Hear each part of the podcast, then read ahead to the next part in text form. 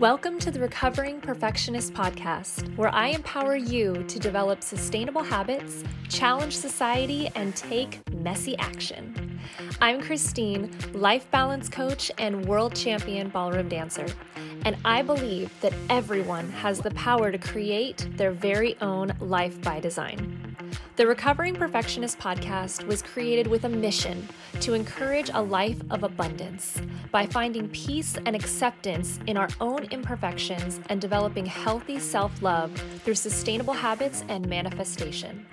It's time to align with the universe for the full human experience and redefine what it really means to be successful. Uh-huh. It's too good, the secret is out, and wow, uh huh. Welcome back to the Recovering Perfectionist podcast. I am so, so, so happy that you all are here today. I have the most amazing woman on the show with me today. Her name is Kristen Jenna. She doesn't know that she changed my life, but she did. and she is a manifestation coach and spiritual guide, all of the things. We're going to get into all the things. Kristen, I just want to thank you for taking the time to be here with me today. Of course. What an intro. that was so sweet. I'm so honored to hear that I changed your life and I'm really happy to be here. So thanks for having me. Yeah, absolutely. Absolutely. This is long overdue, I feel. Um I Kristen hosts a podcast called The Pursuit of Bliss and she has many curriculums and programs and academies and things like that that I have been blessed to be a part of and she has really helped give me the confidence. Um, i think the biggest thing that you did for me not just certifying me and all the things you know in coaching but you made a tough exterior woman feel her feelings. My favorite thing to hear. My that, favorite thing to hear. that is where it started for me. Mm-hmm. um, so i want to get into all that because there's just so many things i feel like we can cover but i just really want um, you to just kind of give, I know it's going to be hard, but a little bit of a Cliff Notes version of kind of, you know, who you are and, and, you know, kind of your, your value system and kind of, you know, mm. that kind of thing. Right. So I'm Kristen Jenna. Uh, I, like Christina said, am a manifestation coach. Uh, but the definition of that has really evolved over the past few years. Uh, since I started. Like, I think, Christine, when you first started working with me, I think the way I was teaching is so much different than it is yeah. now. And so, like you said, it's so hard to give this Cliff Notes version of what I do and my values because it's, it's evolved so deeply and the place it is now it's almost hard to describe it in words the work that i really do mm-hmm. but you mm. kind of if we were to summarize it um you kind of did it i help people feel their feelings yeah but that sounds a lot um more simple than it really is, a lot more simplified. Yes. But the truth of it is the way I teach manifestation now is really learning to attract and magnetize to us what is in alignment with us without having to effort or overforce it. Hmm. Not saying that there is no effort, but not having to force effort, not having to fight with life to get what we want. Mm-hmm. But in order to get there, we have to unleash our natural magnetism, like this radiance we have within us. But that can only be released if we break down the walls around our heart which mm. means we have to be willing to feel our feelings and a lot of really deep pain that we've been hiding there for a really long time. And it can be difficult to do. And it takes a lot of courage to actually mm. go there because you have to face some really dark depths within yourself. Uh, well, uh, things you what, don't even know what you might find. Mm-hmm. That's the exactly. Part, that is, well, you know what I think is even scarier is on an unconscious level, you do know what you're going to find. Mm. But your conscious mind is almost hiding it from you because it doesn't want you to go there because it's so scary. Right. So there's like a piece of both. There's like, ooh, a part of me knows what's down there, doesn't want to go. And this other part of me is unwilling to even think about what's down there mm-hmm. and also doesn't want to go. Right. And so to move past that can be really challenging. But, you know, when we're willing to do that, when we're willing to feel everything that is here for us and we shift our relationship to the present moment, and all of the sensations that we're experiencing, that's when we begin to actually magnetize what is meant for us.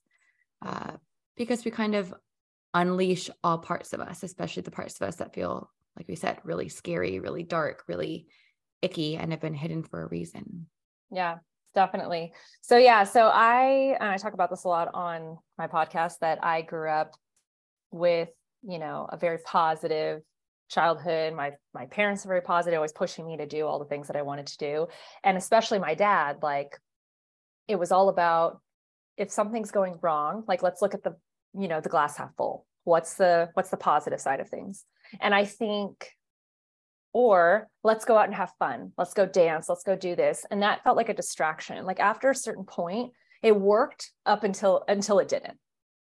And then it got to a point where when you start when you came into my life and started like helping me unlearn some of these what i now call defense mechanisms that were mm-hmm. helping me just get through life because i grew up in a very you know as you know um, competitive athletic field that was all about judging and perfectionism and all these things and really like feeling your feelings like you feel them but in a very acting way on the dance floor when you're doing a sexy rumba or you're doing a angry paso doble but you're not mm-hmm. like like if you're tired from jet lag like it doesn't matter you got to get on the floor you know? So when you started helping me understand um to not to create to hold white space to create time and space for me to actually digest what was happening in my life and not just distract myself. You know, it was really hard for my dad and I because he's like, he hated to see, he felt like he was seeing me depressed. Mm. And I was mm. like, well, I mean, I'm just, as you call it, going through the mush, right? Mm-hmm. right. I'm going through it. I'm becoming a butterfly. I'm doing all the things. But it took so long for me to reprogram my brain to understand that like this is a normal feeling and i kind of have to go through it in order to get to the rainbow on the other side mm-hmm. Yeah. because i wasn't raised that way. I was raised like you know quit being sad. Let's be happy. Let's figure it out. Like there's a good side of this. And it's like yeah there is but like this is helping me heal with heal and go through my trauma. No matter you know big small it doesn't matter. Trauma's trauma. And allowing me to understand how to kind of close a chapter on certain things so that I can actually move through with better intention and stronger, you know, a stronger mindset right. because it's not plaguing me anymore. Instead of just putting a band aid over it, it's like, let's go dance and distract ourselves and let's move on. And then it just keeps popping up. Mm-hmm. Yeah. I mean, you know? the band aid is the easy thing to do. And I think a lot of us were raised very similar. Mm-hmm. Uh, you know, be positive, be grateful, don't mm-hmm. cry, mm. or get in trouble when we get angry, or we're told to shut up, or whatever. Everyone has a different mm-hmm. story. But so many of us become adults who've learned to push away our emotions. And what happened is we learned at a very young age that as we perceived, we were mm-hmm. less lovable when we were in certain emotional states, right? right? If I'm too stressed, if I get too angry, if I'm too sad, whatever it might be. Right. Don't be dramatic. Like, exactly. Yeah. Mm-hmm. I'm not going to receive love. And so mm-hmm. we push these parts of ourselves deep, deep down. And we learn to just, like you said, put the band aid, be happy, be mm-hmm. grateful, just ignore the tiredness or the stress. And, you know, these like you said, defense mechanisms or patterns, whatever you want to call them, did serve us for a time period. We mm-hmm. needed them to survive.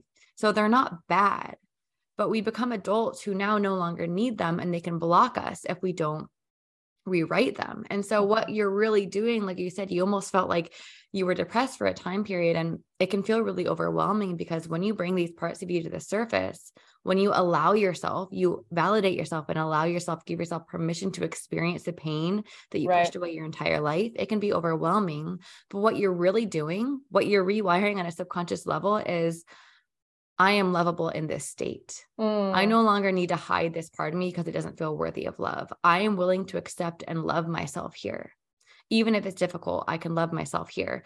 And that it's like we get to reintegrate these parts of ourselves as we're feeling these emotions. It's more than just feeling sad. You're reintegrating a part of yourself that you ostracized your entire life. Mm-hmm. And when you reintegrate these parts of yourselves, it's like you're pulling them out of the shadows and bringing them into the light, these deep, deep dark parts of ourselves, we're becoming more embodied in our wholeness. And when mm. we're more embodied in our wholeness, we become more radiant because our natural radiance and energy that we've always had is now more intact. It's like we're like retrieving these parts of ourselves. And as we do that, we begin to more naturally become able to attract things to us that are meant for us without having to struggle to do so. Because these parts of ourselves that were always a match for what we're meant for are now integrated. Yeah. That makes sense. Yeah. That was, but it was a, but in a beautiful way.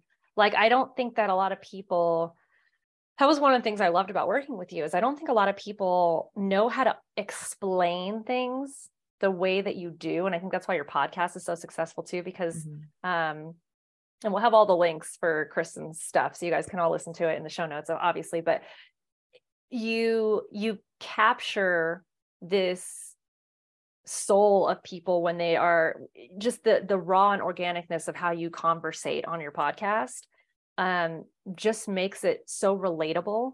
And then you go into these deep dark tunnels and rabbit holes that you're just like how did we get here? Like what just happened? I'm always asking myself that. Like we're all like on board with you and we're talking about you living in costa rica and doing all the things. And i'm like yeah like and this is how you got there and yeah that's you know you can't let anyone bring you down and you're like all on this and then all of a sudden like we're in this like deep dark like but not deep dark in a bad way like mm-hmm. deep dark in a wow we got deep like yeah. you so quickly go from you know it's like if it's sunny and 70 degrees and now all of a sudden it's like you know 32 and snowing mm-hmm. in a mm-hmm. matter of 10 minutes and you're just like how did this happen but both are beautiful in their own yeah. way and you allow us to see the beauty in the darkness because there's a beauty there too there's a healing and i think that's what it was for me is that there's a lot of different words that don't resonate with certain people and i think that's why it gets scary you know it's uncomfortable mm-hmm. it's overwhelming it's traumatic you know all these things but i think for me i needed to heal you know and i needed to figure out who i was because i was living in the deep dark shadows of my dad Mm-hmm. And still to this day, like I just went back to Kansas City and everyone's like, oh, you're Louis' daughter. And I'm like, yeah, I'm also like 33 and married now and I have a new last name. Like, quit living yeah. in a time capsule, you know? But like, it doesn't trigger me as much anymore because I've found who Christine is, not just as my own woman, but now I'm a wife, you know? And I get to, I get to define who I am, not just because I'm someone's kid, mm-hmm. you know? And so by doing that, um, just finding those those dark places, but but realizing that there's healing in that. And when you come out and see the light again, you feel so much more just strong and empowered and standing in your own space and not feeling like anyone's defining you. Like what is your favorite color? What is your favorite food? I mean a lot of those things like i thought i knew and then i was like wow i don't think that's me. Mm-hmm. That might mm-hmm. be just what's I'm absorbing in my environment. Yep. And we get yeah. so trapped in that. You know what I mean?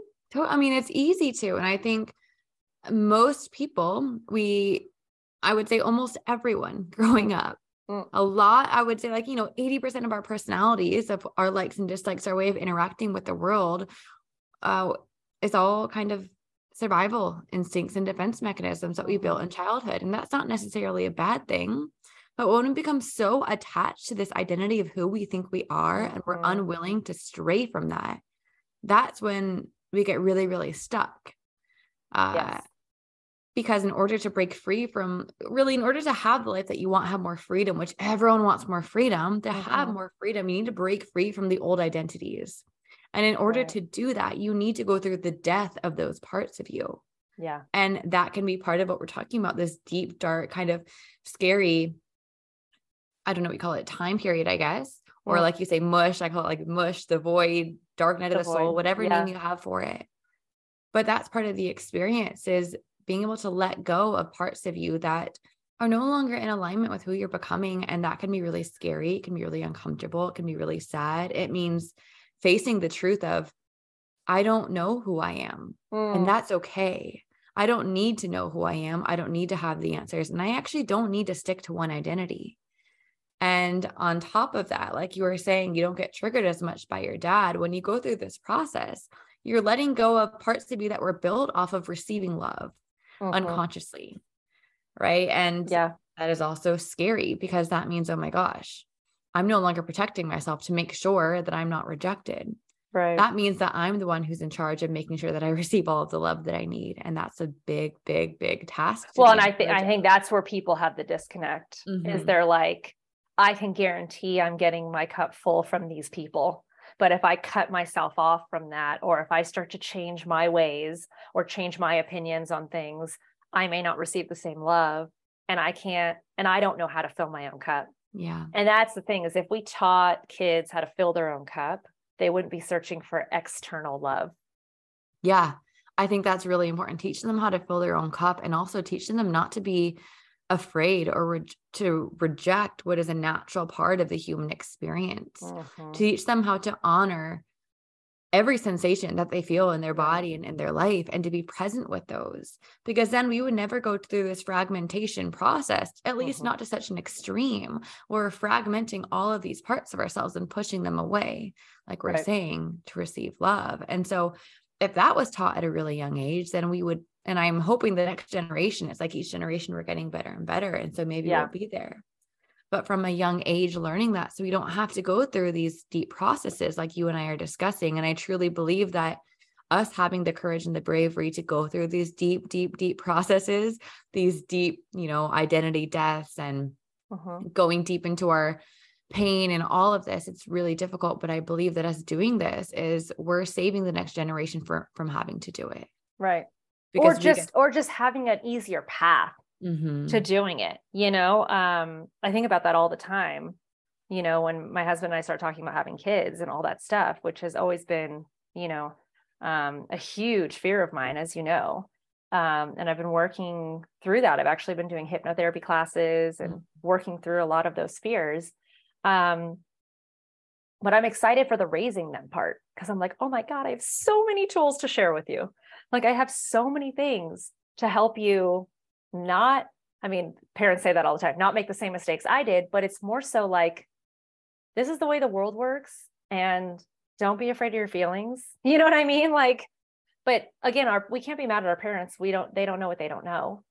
And so now they're learning. I mean my parents are now going through therapies and different things like that at 60 something and Mhm. we're doing it at late 20s early 30s something. And so our kids are going to do it even earlier because the tools and resources are there. The focus on mental health is there you know it's a different world that they're going to be growing up in which i'm very excited about um and the opportunity to rewrite some of this therapy is bad stigma yeah you know Yeah. I mean, this is, I get so excited when I think about having kids in the next generation because I know there's a lot of talk about, oh, I don't want to have kids. The world is such a scary place. It seems like it's Mm. getting worse and worse. We have We've all had of that conversation, on. yeah. Yeah. You know, but I understand that viewpoint and I have moments of that, of course, but I kind of have the opposite perspective because, you know, my belief is that we change the world by changing ourselves. Mm. And I think michael The didn't michael jackson say that right I'm not sure who said Look it. I'm sure many the- people no, have said it. No, but like um, you know, the man in the mirror, right? You want to change the world, change the change in the yourself right. Yeah, i mean, i think it's just such it's like an iconic thing but it's actually it's so true and i think most people Yeah. don't actually embody that and they think we need to change the world in order to make it okay for the next generation but i think that we need to be working on ourselves to make ourselves ready to raise the next generation so that they're raised as the people who are ready i mean just who they are will already shift the world as it is and the way it operates and Mhm. I think it's really important that we bring people, children, the next generation into this world in this new energy, frequency, way of thinking, etc. Because Mm. that is how we make the world a better place. We don't do it by trying to force the world to be a better place. Not to say that there is an action that should be Right. taken, but I think that oftentimes this part of it is kind of um overlooked. Mhm. And um when I think about the next generation, I feel really excited. Um, yeah, because you're too. right they're starting it's going to be accelerated for them Oh my God. They're going to have so many tools and coaches and things available to them that we didn't know we needed until we needed it.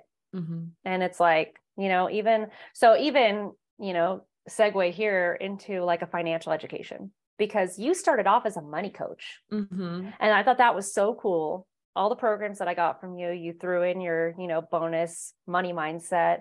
Um, that is a huge, it's been a huge uh, limiting belief for me specifically, but I think for so many people to money drives society. We know that. Um, but we let it take control of us and our mind and what we do.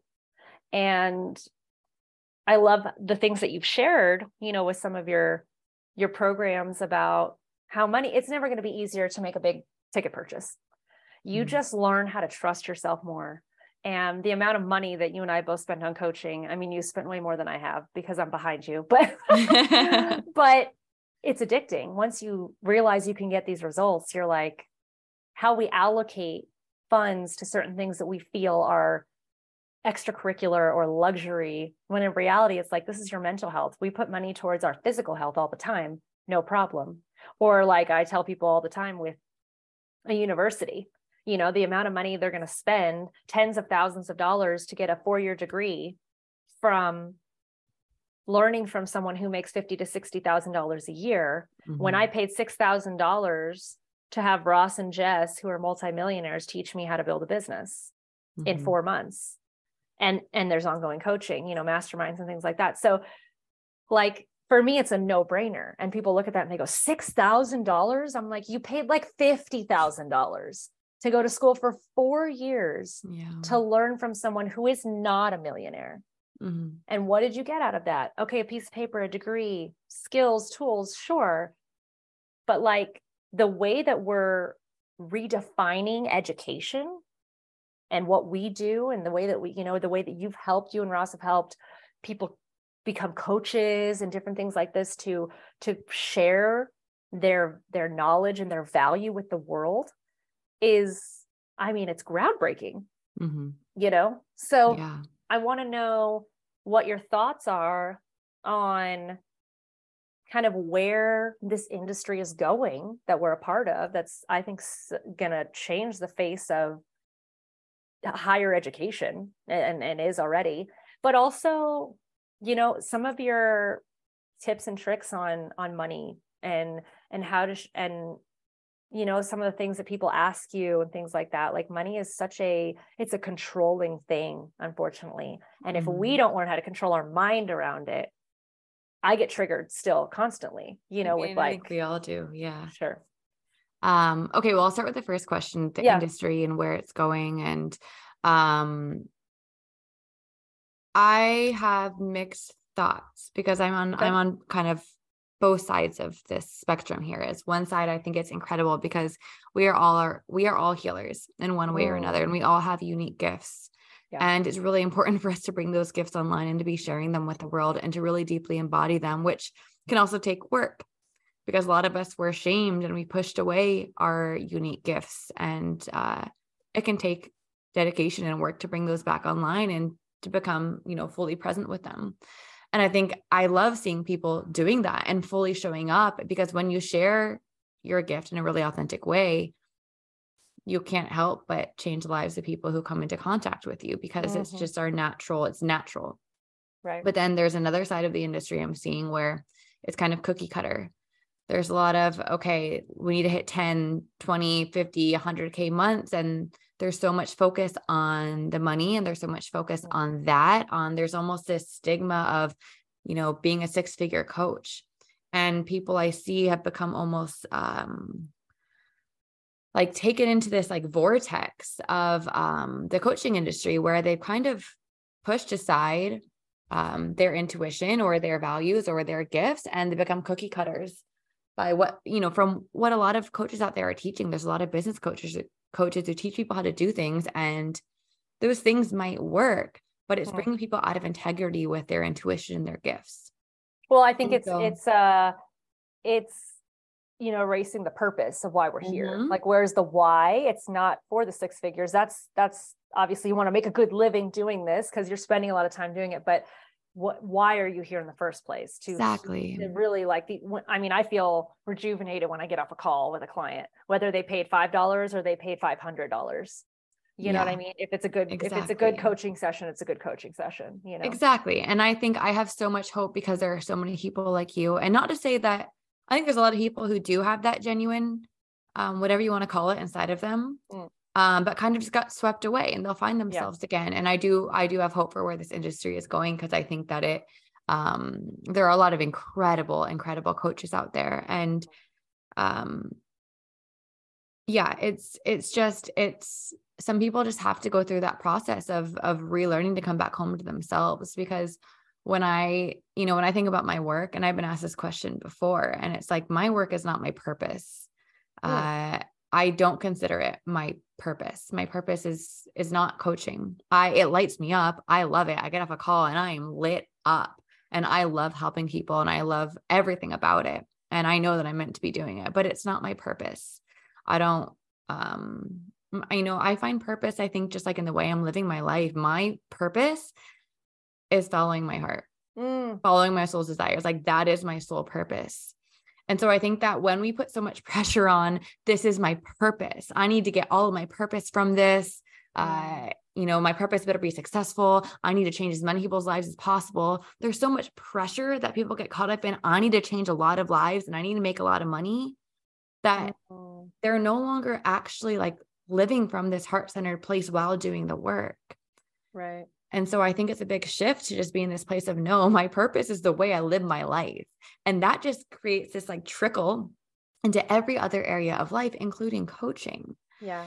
And uh, I think that's an important distinction uh, between people who are moving through this space in integrity and people who are moving Mhm. through this space um, kind of really there a lot of people's actions are being pushed by unconscious pain and um, i understand that because we've all had places in our business where that happens so Right. i think right now the the entire industry of coaching is going through a death and rebirth process um, I agree. I agree. I can see that happening for sure. mhm, I, I think you know this now it's popping up as you're saying this the, the the biggest thing you taught me is feeling my feelings the second thing you taught me is that everything in the world is inherently neutral Mhm, and we give it value mhm, and as a society we give a lot of things value positive or negative value that we shouldn't. That it is actually like not in our best interest to do so. But it's you know it's it's easy or fun or intoxicating to do so. But i think even with conversations with family members or like you said i have to create this. This is my purpose. I have to change lives. I have to it's like you put so much pressure and so much you know energy towards that when in reality like the concept of you being a coach is a neutral concept that you put a positive or a negative spin or whatever on it. And when you move through that in a way that you know the surrender concept that you've taught me you know this this Mhm. surrender of like that was so hard for me. I was like i'm a control freak and everything has to be the way i want it to be and Yeah. there's no other way to do it. You know you describe i use this all the time the butterfly and the ant concept mhm, right? Where you have the, the the ant on the ground and they can only see so far. And you know for me it was like relationships it was career moves. I was like oh this is it. This is going to change my life this person's going to be my husband all these things. And then the butterflies up here going yeah yeah yeah relax okay? There's there's a we can see what's up here. ahead. Yeah. Yeah. They're higher up they Yeah. see what's ahead. And so that the butterfly being the universe you know allowing you to be guided and i was not letting the universe as much as i was a universe believer and energy and all this stuff i was not allowing the universe to participate in my journey. And that mhm, was holding me back in so many ways i didn't know until you opened my eyes to that because i was like well yeah of course it participates. That's why i get to do all the cool things. And that's why good things happen to me and blah blah blah. And it's like but i am so like meticulous about making sure that things happen a certain way that i wasn't when i would get stuck i would get really stuck because i wouldn't allow myself to be free like what you do and be like let me just see how i can feel guided. I'm like no no no no no. Like these are my options and i'm going to pick one period end of Mhm. story. You know what i mean? Like we can't. we got no time to waste here.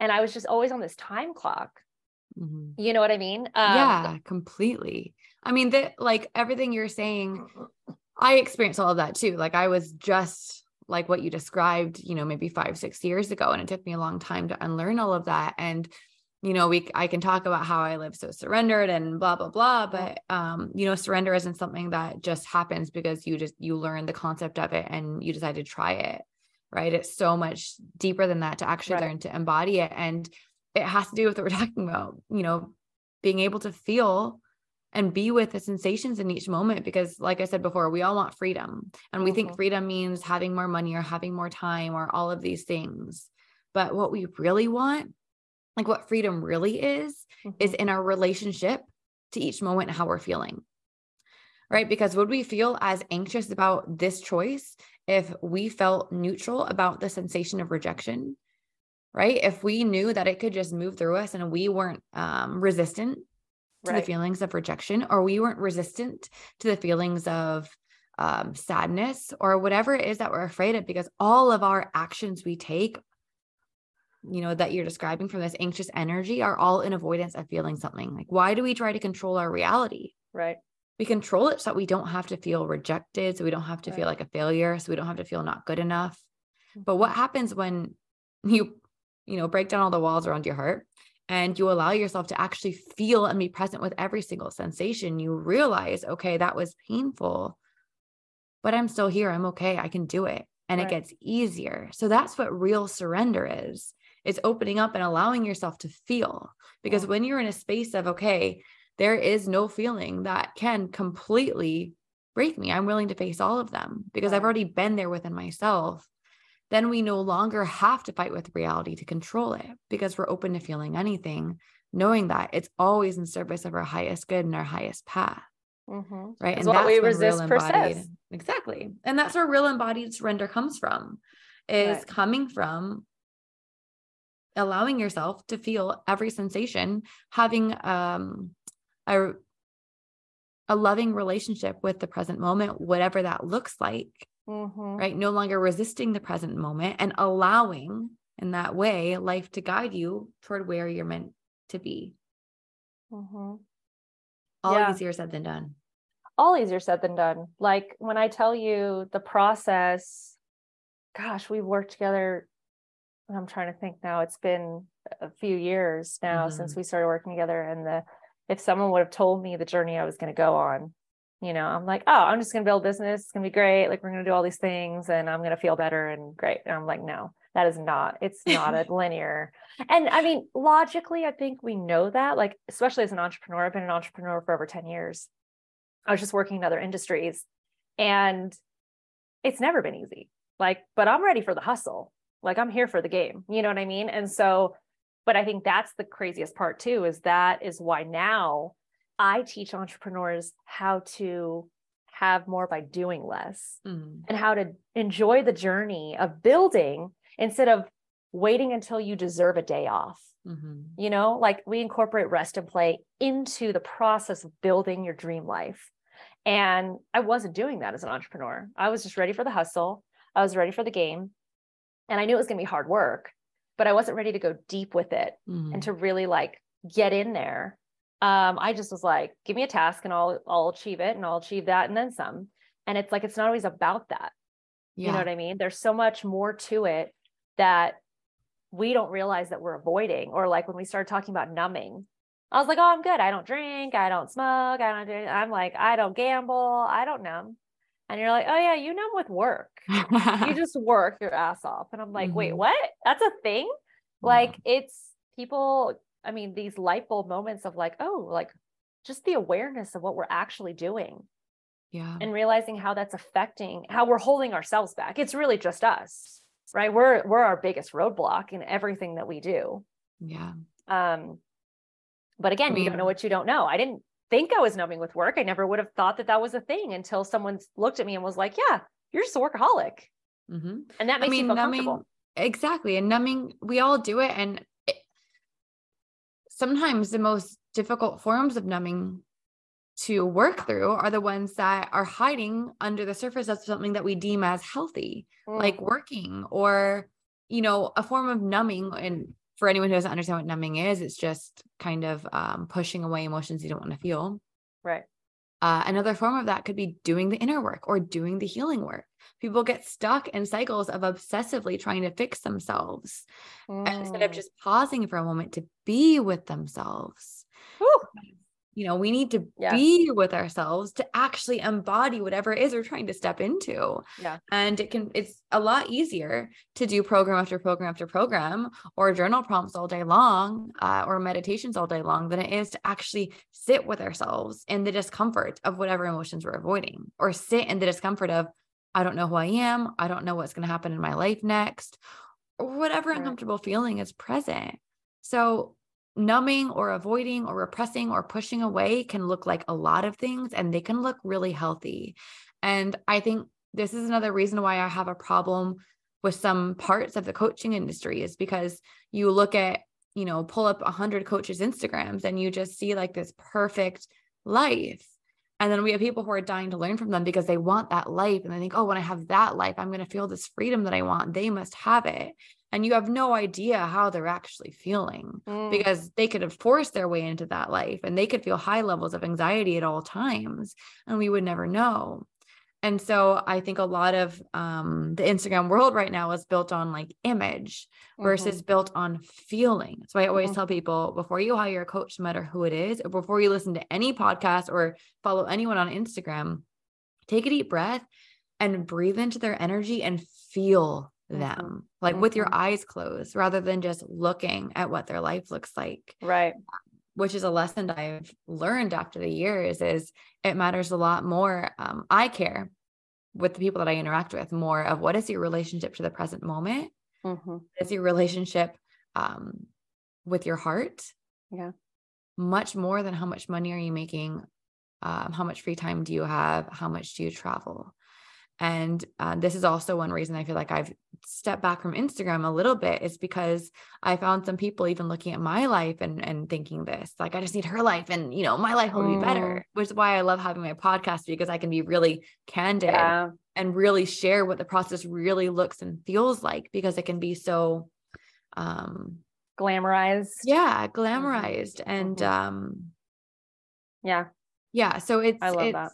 It's really important i would say the number one most important thing is your relationship with the present moment your relationship with your heart um your relationship with the sensations that move through your body. That's where you find freedom and that's where all else will come from that you're you're desiring. And you can hustle your way and you can force your way and you can manipulate your way into any kind of life you want. But i can promise you it's not going to feel the way you think it's going to feel until you're willing to be with yourself Yeah. first Definitely. I, I agree with that. And that's the person we're avoiding a lot of times, right? It's so easy to be around groups of people and not sit with ourselves. I mean, I was doing that all the time. I was surrounded by hundreds of thousands of people all the time. And I rarely had time to myself. yeah And so, like, being able to have that, create that intentionally. It, because if you, again, if you don't schedule it in, it's like self care days, it'll never happen. Yeah So it's so easy to just keep that going. Um, I do want to jump back real quick to the money question. because Oh, I don't forgot about that question. No, no, no, you're good. I did too, and we got off on a really great page. I, Yeah. I didn't want to cut it. So, um, but just because you know you have a lot of yeah expertise in that area, and I think a lot of people they think, well, this is all fine and dandy, but like I don't have the money to pay for a coach. I don't have the money to travel like you do. I don't have the money. Like it always comes back to a financial burden. Um, and I think that you had a lot of really great things to say about, you know, surrendering to that kind of mindset. Yeah, I mean, money is huge in the beginning. Like you said, I did start out as a like quote unquote money manifestation coach because Mhm. that's kind of what got me into my journey.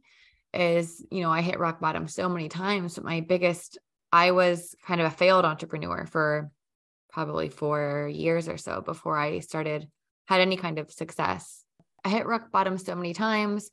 And I was a failed entrepreneur for maybe four years before I had any sort of success at all. And I think I struggled so much because um, a lot of my mental health was based on me not having money and me being broke and me being stressed about not having money. And I was literally giving myself a budget. I think it was like I had like $7 a day for food and I wouldn't buy avocados because they were too expensive. And um, it was really difficult. And I remember just thinking there has to be another way. This Mhm. cannot be how life is meant to be. And I began to learn more about manifestation and relationship with money. And I began to focus all of my efforts toward that. Uh, all of my efforts. I mean, I was waking up at like 4 30 a.m. before going to work and just studying and studying and studying Wow. and studying and practicing and applying everything to my life and uh, spending all the money I had on on coaches at the time. And I remember I was I the first time I hired a coach, I spent my rent money on that coach. And that started my entire journey. It changed my entire life. And so, in terms of tips, um, when it comes to money, sometimes like the basics, like what are the ways that you're speaking about money? Mm. Are you complaining about it all the time? Uh, or is your dominant energy gratitude around money. Like one of the first things I taught my mind around money was to pick up every penny I found and to stop for a moment and feel gratitude for that piece of abundance and just start to expect abundance to come my way. I remember I used to um also I didn't have that much money, so I would go when I wasn't feeling abundant and I would um tip my barista like $3 or something like double the cost of my black coffee and it would feel so good and then i Mhm, had this mhm. like just habit of whenever i could giving giving giving and i started to receive like i was having friends give me gift cards out of nowhere and i was getting checks in the mail and so i learned by these little tiny things this didn't shift my big picture bank account but it shifted my internal state of abundance. I Mhm. realized the more that I embody abundance, even in the little ways, the more I'm able to receive. And so well, that's the way of the universe. You know, Exactly. like it's what, the way of everything. put out comes back. So if we're trying to hold on to our money, no money's going to come in because you're not putting anything out. Mhm. Exactly. You And know? I think it's easy to put a lot of pressure on money. And this is something I always used to explain is imagine that money is a lover because we have a relationship with Mm. it, with the energy of money. And imagine that money is your lover. If you are talking shit all the time about your lover, what would happen? That relationship would probably fail or create resentment. Uh, if you didn't trust your partner, if you were calling them like every single day, every single minute, of every single day, wanting to know where they are when they're coming home, that Mhm. wouldn't work. But that's how we treat money. We talk shit about it all the time. We always want to know when it's coming, what's happening, or We're not surrendered to it. It's not a healthy relationship. It's a toxic dynamic for most people.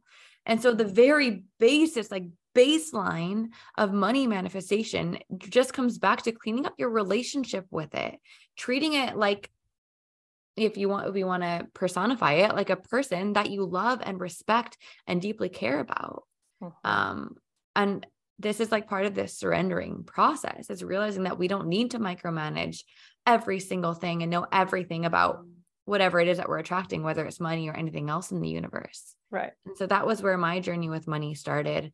Um, and it kind of continued to there, continued from there. And over the past few years, it's it shifted a lot. And I don't focus my teaching specifically around money anymore, although those teachings are still important. Um, I've kind of moved to a place of focusing, like fully focusing on internal alignment and realizing that any place in our life, including money, that we have um, higher levels of distrust is a reflection of our level of distrust within ourselves or uh, with the universe, with God, with life itself. And so when we come back to ourselves each time, when we start to clean up those areas, we naturally will feel more trusting in the other areas of life. And so we oftentimes don't even need to put all of this focus and effort on cleaning up or manifesting money. And sometimes that can even be an avoidance of whatever the real um, pain point is deep Sure. within us. And so that's more of where I uh, focus my work now. And it typically ripples out into every single area, including finances, because when you're no longer trying to control your finances and you're actually in a deep surrender, as with every other Mhm. part of life, you begin to attract exactly what, what you need without needing to control it. Um, Right. Because what is meant for you will always find a way. Exactly And that's But- very hard for, I think it's harder for people who are driven and motivated. You know, I actually think that people, um, you know, that live in small towns that are, I think, I feel like they ha- have an easier time with surrender because they just kind of, you know, they, they move through the world with this mindset of, I'm going to do what I need to do, but everything's going to fall into place. Mhm. And I think as entrepreneurs and people who are hustling and trying to make big things happen, we get caught up in the idea that, like, I have to be different. I can't be the person that's going to sit back and just wait for life to happen because that's not how it happens. We know that. Mhm. But there's a balance Mhm. between taking necessary and intentional action and also surrendering to the process and in my case allowing the universe to participate in my decision making yeah you know what i mean i was just the one calling all the shots and the universe wasn't able to play a role at all even though i thought it was Yeah. And I think, of course, there is completely a balance, but a lot of this comes back to energy and intentions. And the reason that I moved away from focusing all my work around money manifestation was I saw a lot of people getting almost um like addicted to this idea of manifesting more money and it became all about I want to hit that next number. I just want to manifest the 10k or the 15k or, or whatever Yeah. number and it became almost um I don't know, not for everyone. Um but it, can be easy for that to become almost this addiction and also it's like this avoidance. It's obsession, another it's an obsession and it's another way to numb what we don't want to look at is oh if I can just hit this number, manifest this number, master money manifestation like I'm going to be okay. I'm going to finally feel good. My life is going to be perfect. I have it all figured Right. out. It's going to fix all my problems. exactly. And that's the thing is we expect again it's talking about external things fixing you when in reality fix what fix from the inside out and the things around you will shift. Uh-huh. Exactly. And I think an important question for everyone to ask themselves is okay, whatever that number is, I really want to manifest, I really want to hit. Like I would just, oh, I would feel so good if I just had that 10K or 20K or whatever. Maybe it's a- million for you. I don't know. But whatever that number is, um, what is it that manifesting that money is going to give you permission to feel? Mm. Is it going to make you feel worthy of pride from someone? Is it going to make you feel just at peace and make you feel internally free? If you actually had that feeling right now, you were able to embody that Without the would you money. without it, would you still feel that desperate need for it? What if you felt all of those ways right now? Right. Would you actually care about the money anymore? No, the answer is you wouldn't. Right. And so it really shows us that none of us actually on a soul level are desiring that next number. It's not an actual soul They're desire. desiring what it can do for us. the soul And desire if you is give yourself deeper. that feeling, right, then that all those things will come to you anyway because you're not chasing it. Right. But it's also easier said than done because to allow Sure. yourself these feelings that we project on our manifestations means once again we have to break down the walls around our heart. But if we do that, it means we're also allowing in or allowing ourselves to feel pain that we don't want to feel. And so instead of saying, okay, let me break down these walls, I'm willing to face this pain because I know it also means I'm opening up space to allow in everything I want to feel. Mhm. It's a lot easier, a lot easier to say, let me push that away and let me go find the three step process to manifest 20K next month. And let me just focus on that. It's Right. a lot easier to do that than having to actually be with ourselves. Once again, it always comes back to that. And Mhm. so this is why when a lot of people work with me, they say, okay, Kristen, like I want to manifest this in my business, or I want to manifest this much money, or I want to manifest XYZ.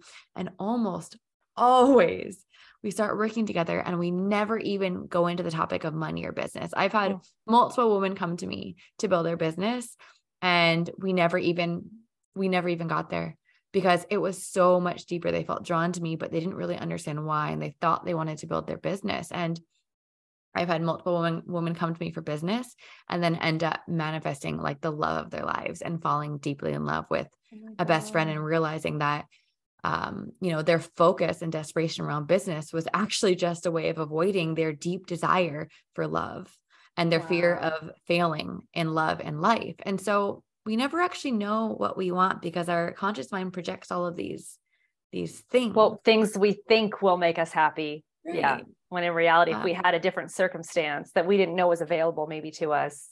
Yeah, I've I've had that happen. That's that's Exactly. wow. That's and cool. um, you know, a lot of people end up manifesting in the end what they want in their business. Or I've had a lot of people realize, wait, this isn't even the direction I want to go. Mm, I just thought this was the way that was going to bring me the money or make me feel more loved, or everyone else was doing it, or whatever the reason is. And there was actually a deeper soul desire in a different direction. mhm. And it might have still been entrepreneurship, or it might have just been, uh, there's been so many different um, ways this has happened. But sometimes we're so focused on the next goal that we don't even slow down to check in and say, wait, is this a soul aligned desire?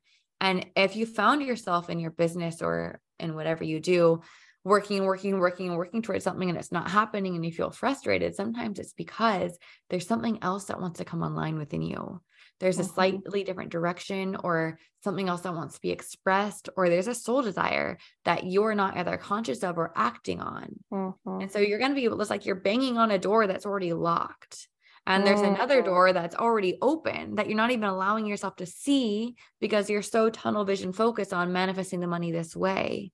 So Right. when you allow yourself that space to slow down and really be with yourself, that's when you get to come actually fully into alignment with what your soul desires for you. And when you take that path, that route, everything happens with a lot more ease. Mhm. I like saying these days that helps me as a good reminder is being stubborn with my goals, but flexible with the methods. Mm-hmm. Just because it's, I wasn't a- a- back in the day before you, you know, when you met me, I was not flexible with my methods. I was like, this is how it's going to be. And I was really like coming on here and telling you how I wanted to do it. And I was, and that was not getting me anywhere. Yeah. It just wasn't, you know, and you're right. It needs to, you need to understand that like there are so many different ways to accomplish the same thing or to something even better that Mm-hmm. you don't even know is available to you, but you're so stuck on this, you know? Yeah. And again, that's the ant and the butterfly concept. It's like we don't see past our nose sometimes, and we have to just, that's the concept of surrendering, I think, for sure. Is the universe has our best interest at heart. And if you put out into the universe what you want to achieve, they're going to figure out how to do, they're going to move the pieces around. You don't need to know the how, what, right? You told me that all the time. You don't You need to know the know the- how. That's it. The how makes you feel safe, but you don't need It it. does. It And does. um yeah, I think it's really important also to have flexibility around your your desires because I think a lot of people say, okay, this is my goal, this is my vision, this is my desire, and I'm not going to stop until I get it. But sometimes a goal, a vision, or desire isn't meant for us to actually manifest that goal, vision, or desire. Sometimes Mm. having a motivation towards something gets us on a path. Um, maybe we're supposed to meet someone uh, who's going to give us the key to the next wherever we need to be next, or maybe it was something we needed to learn or experience we needed to have, or we needed to start moving toward this to get the inspiration to move toward this. So oftentimes we get an idea of I have this desire, this desire has to be mine. Uh, it's meant for me. I'm going to work toward it until I have it. And sometimes that desire was only meant to move you in a certain direction. And at Mhm. some point, it's like we have this internal compass and it might be pointing you toward that desire. But then once you get close, maybe that internal compass is moving, but you're so set on, I need to manifest every desire that I have because it's meant for me that you don't follow your internal compass and realize this was only a bridge to get you here so that you could follow this bridge over here to something that's much better. Mm. And so sometimes we can actually sabotage ourselves by over focusing on a desire, not realizing that the desires of our heart are meant to change and adjust over time. And they're always moving us. You can always trust your the desires of your heart. They're always moving you in the right direction. But it's not always that you need to have every single one. Sometimes it's just a bridge Mhm. and um or an anchor that's like anchoring you into this timeline in your life or anchoring you down this path because without that motivation of that desire you would have never followed this path that got you here that's able to get you now over there Right. Right. Um, yeah. I've had coaches like that. I've had coaches Mhm. that have led me to other coaches that have helped me understand how to be open minded to certain things that if I wouldn't have said yes to this, I wouldn't have said yes to this. And that's what Mhm. changed me. And yeah. Yeah. I, I, I resonate with that strongly. Um, well, as you can see, we can move on like this for hours.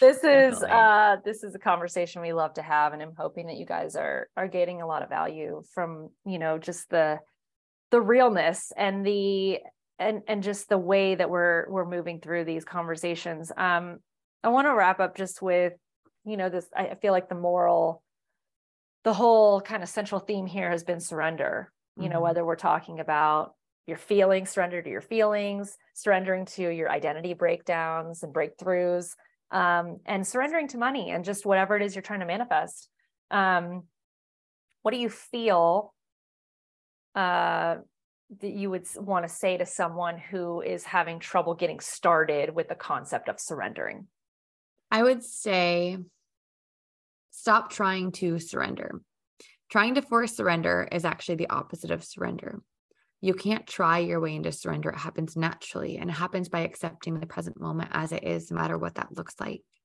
And so sometimes that means, okay, right now I feel really frustrated because what I want is not happening. Instead of trying to surrender and I'm just going to trust the universe, I'm going to breathe deeply right now and I'm going to try to force myself to just be okay with this. The truth of the present moment is that you're not okay with it right now. right And you can't force yourself to be okay with something that you're not okay with. That's just repressing under this umbrella of surrender. It's really just bypassing what ourselves, like gaslighting ourselves basically Mhm, um, mhm. under the name of surrender, but it's not true embodied surrender.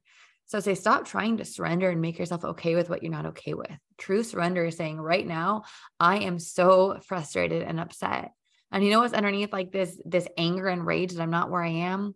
It's sadness. Right under that rage, there's like some sadness and there's some grief because I'm feeling really unlovable for not being able to meet my goals. Um, and so can you actually be with yourself there and like express those emotions? Like maybe first you need to go punch your pillow and scream because you're so frustrated that life isn't going the way that you want. Mhm. And then or, maybe or later- dance it out like right or dance me. it out who knows there's a million ways and so that's what surrender is surrender is in each and every moment allowing yourself and allowing reality to be exactly as it is and to feel exactly how you naturally feel without trying to change it or fix it or make it different or make it better Mhm. because what happens when i'm really angry i'm frustrated at life but i'm going to try to surrender and stay calm you're rewiring that same belief that says i am not lovable um, when I'm in a state of anger, when I'm experiencing anger, or when I'm Mm. experiencing frustration, or when I'm experiencing sadness. I need to, as quickly as I can, move into a state of calmness and peace and being okay with everything and Zen to feel lovable, to feel worthy of attracting what I want. right So surrender often looks a lot different than what we when we imagine surrender, we think of like, right, someone like meditating super zen on a Yeah. mountain. Um, but you're gonna get to that surrendered place of actually being okay with like not going your way and feeling surrendered by first experiencing the real valid sensations of the frustration, of the anger, of the sadness. right It'll move you naturally into an embodied surrender over time. love that love that yeah i mean i go back to the evan almighty movie where he says if you ask for patience does god give you patience or does he give you an opportunity to be patient right That is so true. Yep. right 100% of the time. so and anything that you're going to ask for it's you know you're going to be um, i don't want to say tested but you're going to you're going to you know move through some uh, life experiences that are going to uh you know try your uh you know your new way of thinking and and that is what when i knew that the, the work was working was when i would react differently um and more preferred that i was looking for to situations i had already come been confronted with and i was Yeah. like oh my gosh old me would have done this and new me did this and i'm Yeah. so proud of myself for that and and that's when you really see the work working and you just you start to not i don't want to say it like you don't care but you start to like not care as much about being in control and and things going your way when you know that like what's meant for you will find it- it will find you Exactly. Exactly. and that and that that lack of wanting to control everything is so that's that's true freedom for me that's where i really feel like holy crap like here i am living in my truth and not caring that so and so is doing this and i'm doing that you know it's like i'm just in my I'm, I'm in my space this comparison that we do all the time is what i think gets us in that that raging place um, and when you're just focused on you and your grass and your your area like life opens up for you It really does. That is true freedom. It's all in your relationship to yourself and each moment as it comes. Mhm. It's yeah not, it's not out there. It's not anything external. It's nothing physical. Right. You can't manifest it. yeah It's I agree. you. it's you you're you're the superhero that's your Yeah. power is being you so thank you so much uh thank you so much for what you did for me for what you're doing for so many people for the daily reminders that i have from your curriculums from your podcasts from your teachings uh you listening to your story people who want to know more of kristen's story we're going to put all her links um, but just listening to your story where you were and the mindset you were in that is so relatable when you were living in Colorado and all these different things. And now what you're able to do, and you're like, I know I can help people. I know I'm going to transform lives. And you are, and I'm living proof of that. It's it's just incredible to like thank God for people like you in this world that are really making the the damn difference, honestly. Yeah. So Oh, that means the world to me, really. Oh, you're gonna make me tear up. no, absolutely. Um, yeah, that means the world to me. And this is why it's so important for people to share their gifts unapologetically, really, and Yeah. to do whatever work you need to do to allow yourself the, the permission to full show up fully as all that you are because it's scary. I still I have vulnerability hangovers all the damn time and Mm. it's still scary and difficult for me, but I continue to do it. Um you definitely. know and um yeah so and you know that's why i love seeing like now you're doing it Yeah. and Well, you that's the gave me the beauty of this confidence to be like this. You can do this too, and I, and I knew. I I mean, I luckily I grew up with a lot of confidence, so I knew that I had a lot to share. Um, but you know, you get into this societal world of like, oh, degrees and all this stuff, and and then how am I going to do that logically, and how am I going to do spend all this time and financially, and you get into all the logistics of it, and you're like, let's just focus on, you know what I mean? Like you really helped me to hone in on what I could control. Yes. And that was that was super powerful for me. Um, but you're doing retreats now and yeah internationally, you're doing all kinds of things. You're still doing one-on-one coaching. Tell Uh-huh. me a little bit about kind of what your offers are right now. Um, and that and we'll have everything in the show notes as well. But um, if you just want to share like how people can For get in touch with you or what you're offering at the moment. yeah so i do have a retreat my first ever in-person retreat and we're going big Um, Yeah. total Kristen style. Uh, we're doing it in Greece in spring. I'm so excited. It's um, yeah, it's come together even more beautifully and magically than I could have ever imagined. Uh, so if anyone's interested in coming to Greece and spending a week with me, it's going to be magical. Uh, I'm also doing one-on-one uh, mentorship for people interested.